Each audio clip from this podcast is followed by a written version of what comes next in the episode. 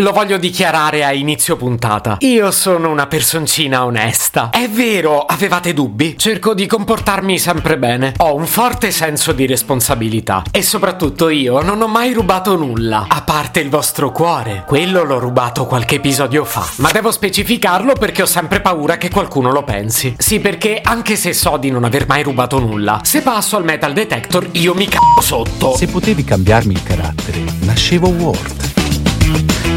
Si chiama Marcello Forcina. Dice quello che pensa, pensa poco a quello che dice. Ma quando c'è da sudare, preferisce quattro chiacchiere e un Campari Spritz.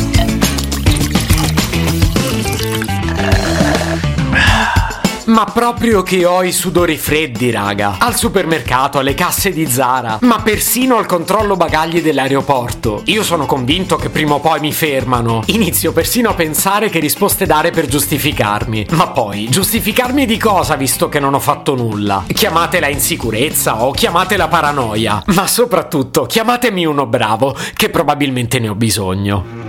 Ora io non so se questa per estensione si possa chiamare sindrome dell'impostore, ma di sicuro le somiglia. E se proprio vogliamo dirla tutta, soffro anche di quella.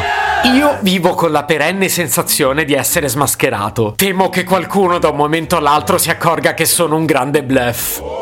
Però in fondo non sono così male e ne sono pure consapevole. Però magari mi sopravvalutano. E se scoprono che non so fare quello che dico, come la mettiamo? Così niente, un po' per farvi sorridere, un po' perché magari qualcuno ci si riconosce e sentirsi meno soli fa bene. Oggi ho deciso di raccontarvi fino a che punto arriva la mia follia. E se poi vi faccio paura, capirete che non valeva la pena di ascoltarmi e niente. Grazie a tutti voi ascoltatori. Vi ho voluto bene. Addio. e dalla sindrome dell'impostore è tutto. Linea allo studio. Si sa, questo fenomeno dà il meglio di sé sul luogo di lavoro. E allora vi racconto questa. Prima di fare carriera nelle agenzie di marketing, io ero social media manager. Il classico lavoro che mia madre mi diceva ogni volta, ma non potevi fare l'infermiere? Così almeno sapevo cosa dire alle mie amiche. Poi col tempo ho cambiato profilo diventando digital media strategist, ma la questione di mia mamma non è di certo migliorata. Comunque quando ero social media manager mi capitava spesso di dover partecipare agli eventi dei miei clienti. E durante quegli eventi, per cui comunque venivo pagato, mi occupavo della copertura social. Molto banalmente, quando succedeva qualcosa durante quegli eventi, io dovevo raccontarlo sui loro canali social. È quindi chiaro che se non succedeva nulla, io non avevo nulla da fare. Però ecco...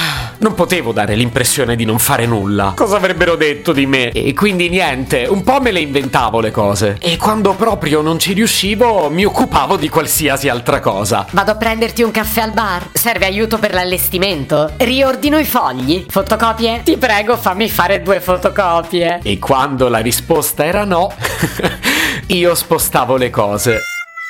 Sì, raga, spostavo le cose. Oggi mi viene da ridere se ci penso. Ma spostare le cose è forse l'attività che dà di più nell'occhio. E quindi ero certo che se mi mettevo a farlo qualcuno l'avrebbe notato. Ora, io mi auguro che quei clienti che avevo ai tempi non mi stiano ascoltando. Perché nutro il ragionevole sospetto che ancora si chiedano perché lo facessi. Raga, diciamolo, spostare le cose, per quello che era il mio lavoro, non aveva proprio senso. E invece pensa, potevo dirlo a mia mamma così avrebbe finalmente capito che lavoro facevo. E ricordo bene quando la mia cliente urlò Chi ha spostato le sedie? La conferenza sta per cominciare, ora dove si siedono tutti?